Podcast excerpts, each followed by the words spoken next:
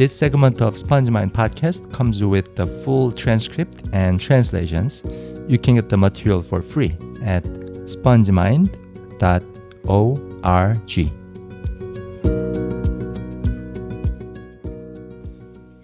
안녕하세요. 스펀지마인드의 존슨입니다. 오늘은 그 여러분들 외국어 공부하시는데 필요한 언어 습득에 대한 팁 다섯 번째 드리려고 해요.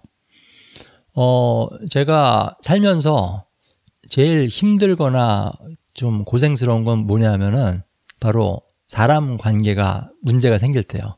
사람하고의 관계가 틀어질 때, 그 나하고 친한 사람, 내 뭐 가족, 내 와이프, 이렇게 관계가 문제가 생길 때 굉장히 힘들어요. 뭐, 어, 다른 사람들도 굉장히 그런 경우가 많겠지만, 근데 이제 제가 그 친한 사람하고의 관계가 틀어질 때, 그때들 이렇게 생각을 해보고 떠올려 보니까는, 어, 대부분 그런 것 같아요. 내가 그 사람이 바뀌기를 원할 때, 내가 그 사람이 뭔가가 바뀌기를 원할 때 항상 문제가 생겨요.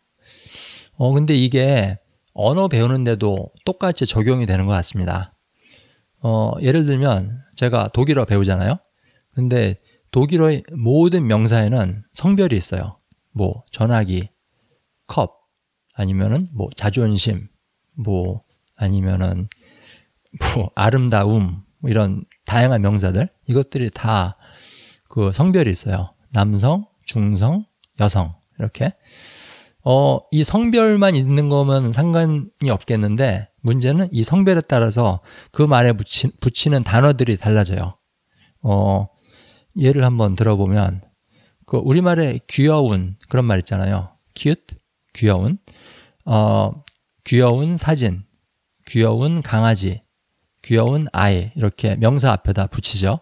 근데 이게 강아지가 됐든 사진이 됐든 아이가 됐든 이 귀여운 이 말은 바뀌지 않아요. 항상 똑같이 쓰고 사용을 하는데 어, 독일어는 그렇지가 않습니다. 그 명사가 성별이 뭐냐에 따라서 그 바뀌어요. 예를 들면 어쩔 때는 귀여운이라고 해야 될 때도 있고 어쩔 어떨 때는 귀여인이라고 해야 될 때도 있고 또 어떨 때는 귀여완이라고 해야 될 때도 있고 그리고 이것만 바뀌는 게 아니라 다른 것도 바뀌는 게 많아요. 그 명사의 성별 성별에 따라서 그래서 저는 이게 제일 힘듭니다. 그 성별이 있는 언어를 배워본 적이 없기 때문에 그래서 가끔 독일어 배우면서 이런 생각 들어요. 야 이게 나 힘들라고 이렇게 만든 건가? 독일 사람들이 이 쓸데없는 이 변화, 이 어, 형용사 변화, 그 다음에 정관사 변화를 왜 이렇게 어, 만들었지? 이거 그 의사 의사소통에 전혀 도움이 안 되는 건데. 그래서 그런 원망감이 듭니다. 독일 사람들에 대해서 그리고 독일어에 대해서. 근데 그, 그 이게 이런 것이 영어 배우는 분한테도 있을 것 같아요. 그 영어에서 그 동사의 과거형 있잖아요. 과거형. 어, 주로 거기다가 그 동사의 원형, 현재형에다가 ed 또는 d 이런 거 붙여갖고 과거형을 만드는데 예를 들면은 어, play 놀다 play라는 단어에다가 그 ed를 붙이면은 과거형이 되죠. played, played. 어, 또 뭐 kick, 뭐 차다, 발로 차다. 이거는 kicked. 거기다 ed를 붙이면 과거형이 돼요. 근데 이게 모든 동사가 다 이러면 얼마나 좋을까요? 근데 그렇지 않습니다.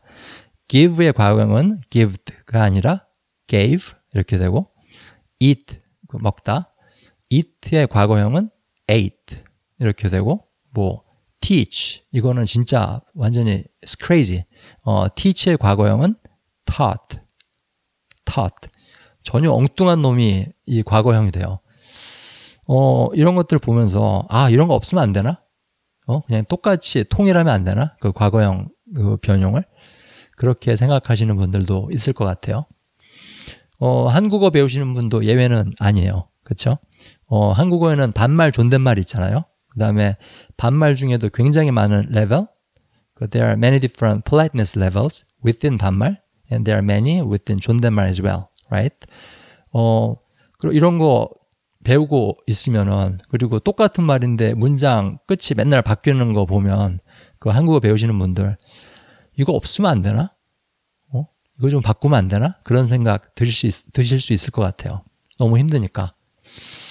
어, 이런 문제들을 좀 생각을 해보니까 그런 생각이 들어요. 그 어떤 언어이든지 그 언어만이 가, 가지고 있는 고유의 성격이 있어요. 고유의 성격. 이 성격을 바꾸려고 할 때 그 언어와의 관계가 꼬입니다. 그쵸? 어, 마찬가지로 그 사람하고도 마찬가지인 것 같아요. 그 사람의 성격이 있고 행동이 있고 습관이 있는데 그것들을 내가 바꾸려고 할 때 또는 그게 바뀌었으면 하는 욕망이 생길 때 그때 관계가 틀어져요. 음, 사람이든 언어든 그거하고의 관계가 잘 풀리고 순조롭게 깊어지려면 있는 그대로 받아들이는 게 필요한 것 같습니다. 오늘 여기까지 할게요. 안녕히 계세요.